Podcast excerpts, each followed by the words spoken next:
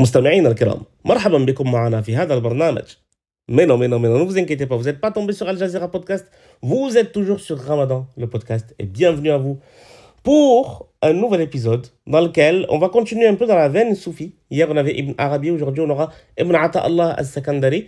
Ibn Ata'Allah qui est très connu pour un de ses livres, Al-Hikam, ou les aphorismes en français. Et c'est de là que j'ai tiré cette citation. Et elle dit la chose suivante.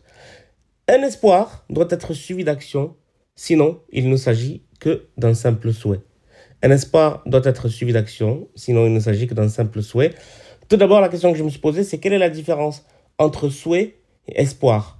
Puisque dans cette citation, il y a clairement une hiérarchisation, pour ne pas dire opposition. On parle d'un simple souhait, on parle d'un espoir. Alors, de ce que j'ai pu voir, un souhait est lié à un désir mais en général lié à de la passivité, un désir sur lequel on ne peut pas avoir euh, grand contrôle. Je souhaite gagner à la loterie. Euh, je souhaite que tu sois sympa avec moi, tu ne le seras peut-être pas. Je souhaite que tu écrives un commentaire sur mon podcast. Je souhaite que tu le partages avec d'autres.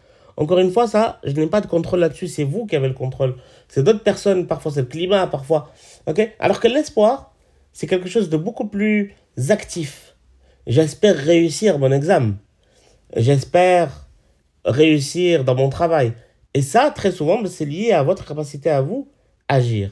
Et dans l'islam, d'ailleurs, euh, cette notion est très importante, la notion de l'action euh, liée à l'espoir. On vous dit, ok, tu veux guérir?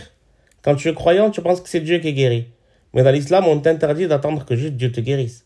On te dit, oui, Dieu guérit. Mais toi, d'abord, tu dois faire les causes. Tu dois faire toutes les causalités qui vont faire que tu vas guérir. Tu dois aller chez le médecin. Tu dois aller euh, prendre des médicaments. Tu dois faire tout ce qu'il faut pour que cette guérison advienne.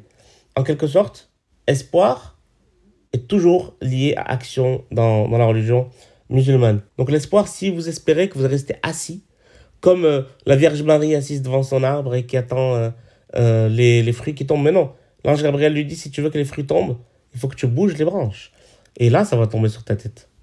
Donc à mon avis, cette citation, on peut la prendre pour guide, pour nous motiver pour nous pousser à accomplir ce qu'on veut. On, espère perdre du poids, faisons du sport.